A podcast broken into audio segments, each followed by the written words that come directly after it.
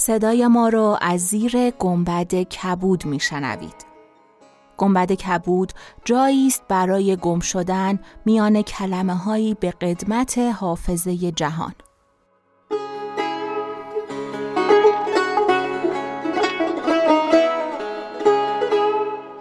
سلام من شقایق جهرومی و دوستانم شما را به زیافت نور و کلمه دعوت می‌کنیم به قسمت 105 از گنبد کبود گوش می‌کنید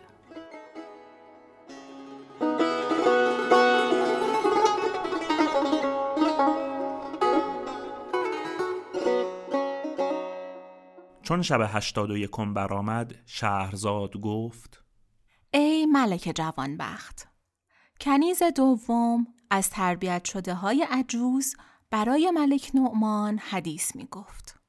شخصی از رسول خدا خواهش پند دادن کرد. پیغمبر فرمود پند من این است که در دنیا مالک و زاهد باش و در آخرت مملوک و طامع شو.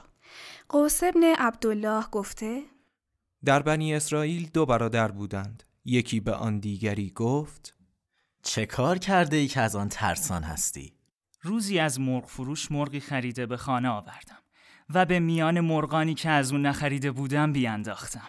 تو بازگو که چه کرده ای که باعث بیم و ترس باشد؟ من هر وقت که به نماز برخیزم می ترسم که عمل از برای پاداش کرده باشم.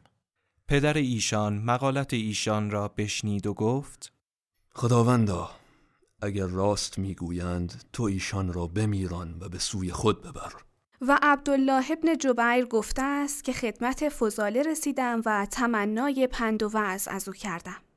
گفت دو خصلت یادگیر. یکی آن که به خدا شریک مپسند و دیگری آن که هیچ یکی از بندگان خدا را میازار. که شاعر گفته مها زور مندی مکن بر کهان که بر یک نمت می نماند جهان. سر پنجه ناتوان بر مپیچ که گردست یابد برایی به هیچ.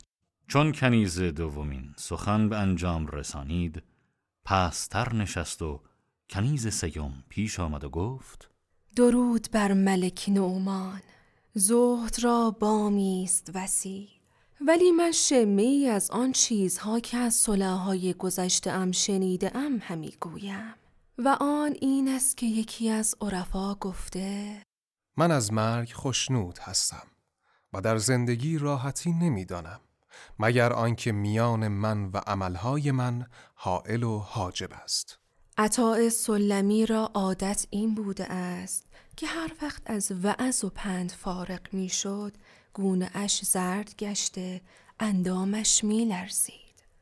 از سبب این حالت باز پرسیدند. گفت کاری بزرگ در پیش دارم و آن این است که می‌خواهم به طاعت پروردگار قیام نمایم. پس کنیز سیوم به کنار رفت و کنیز چهارم به طرف بسات بوسه داد و گفت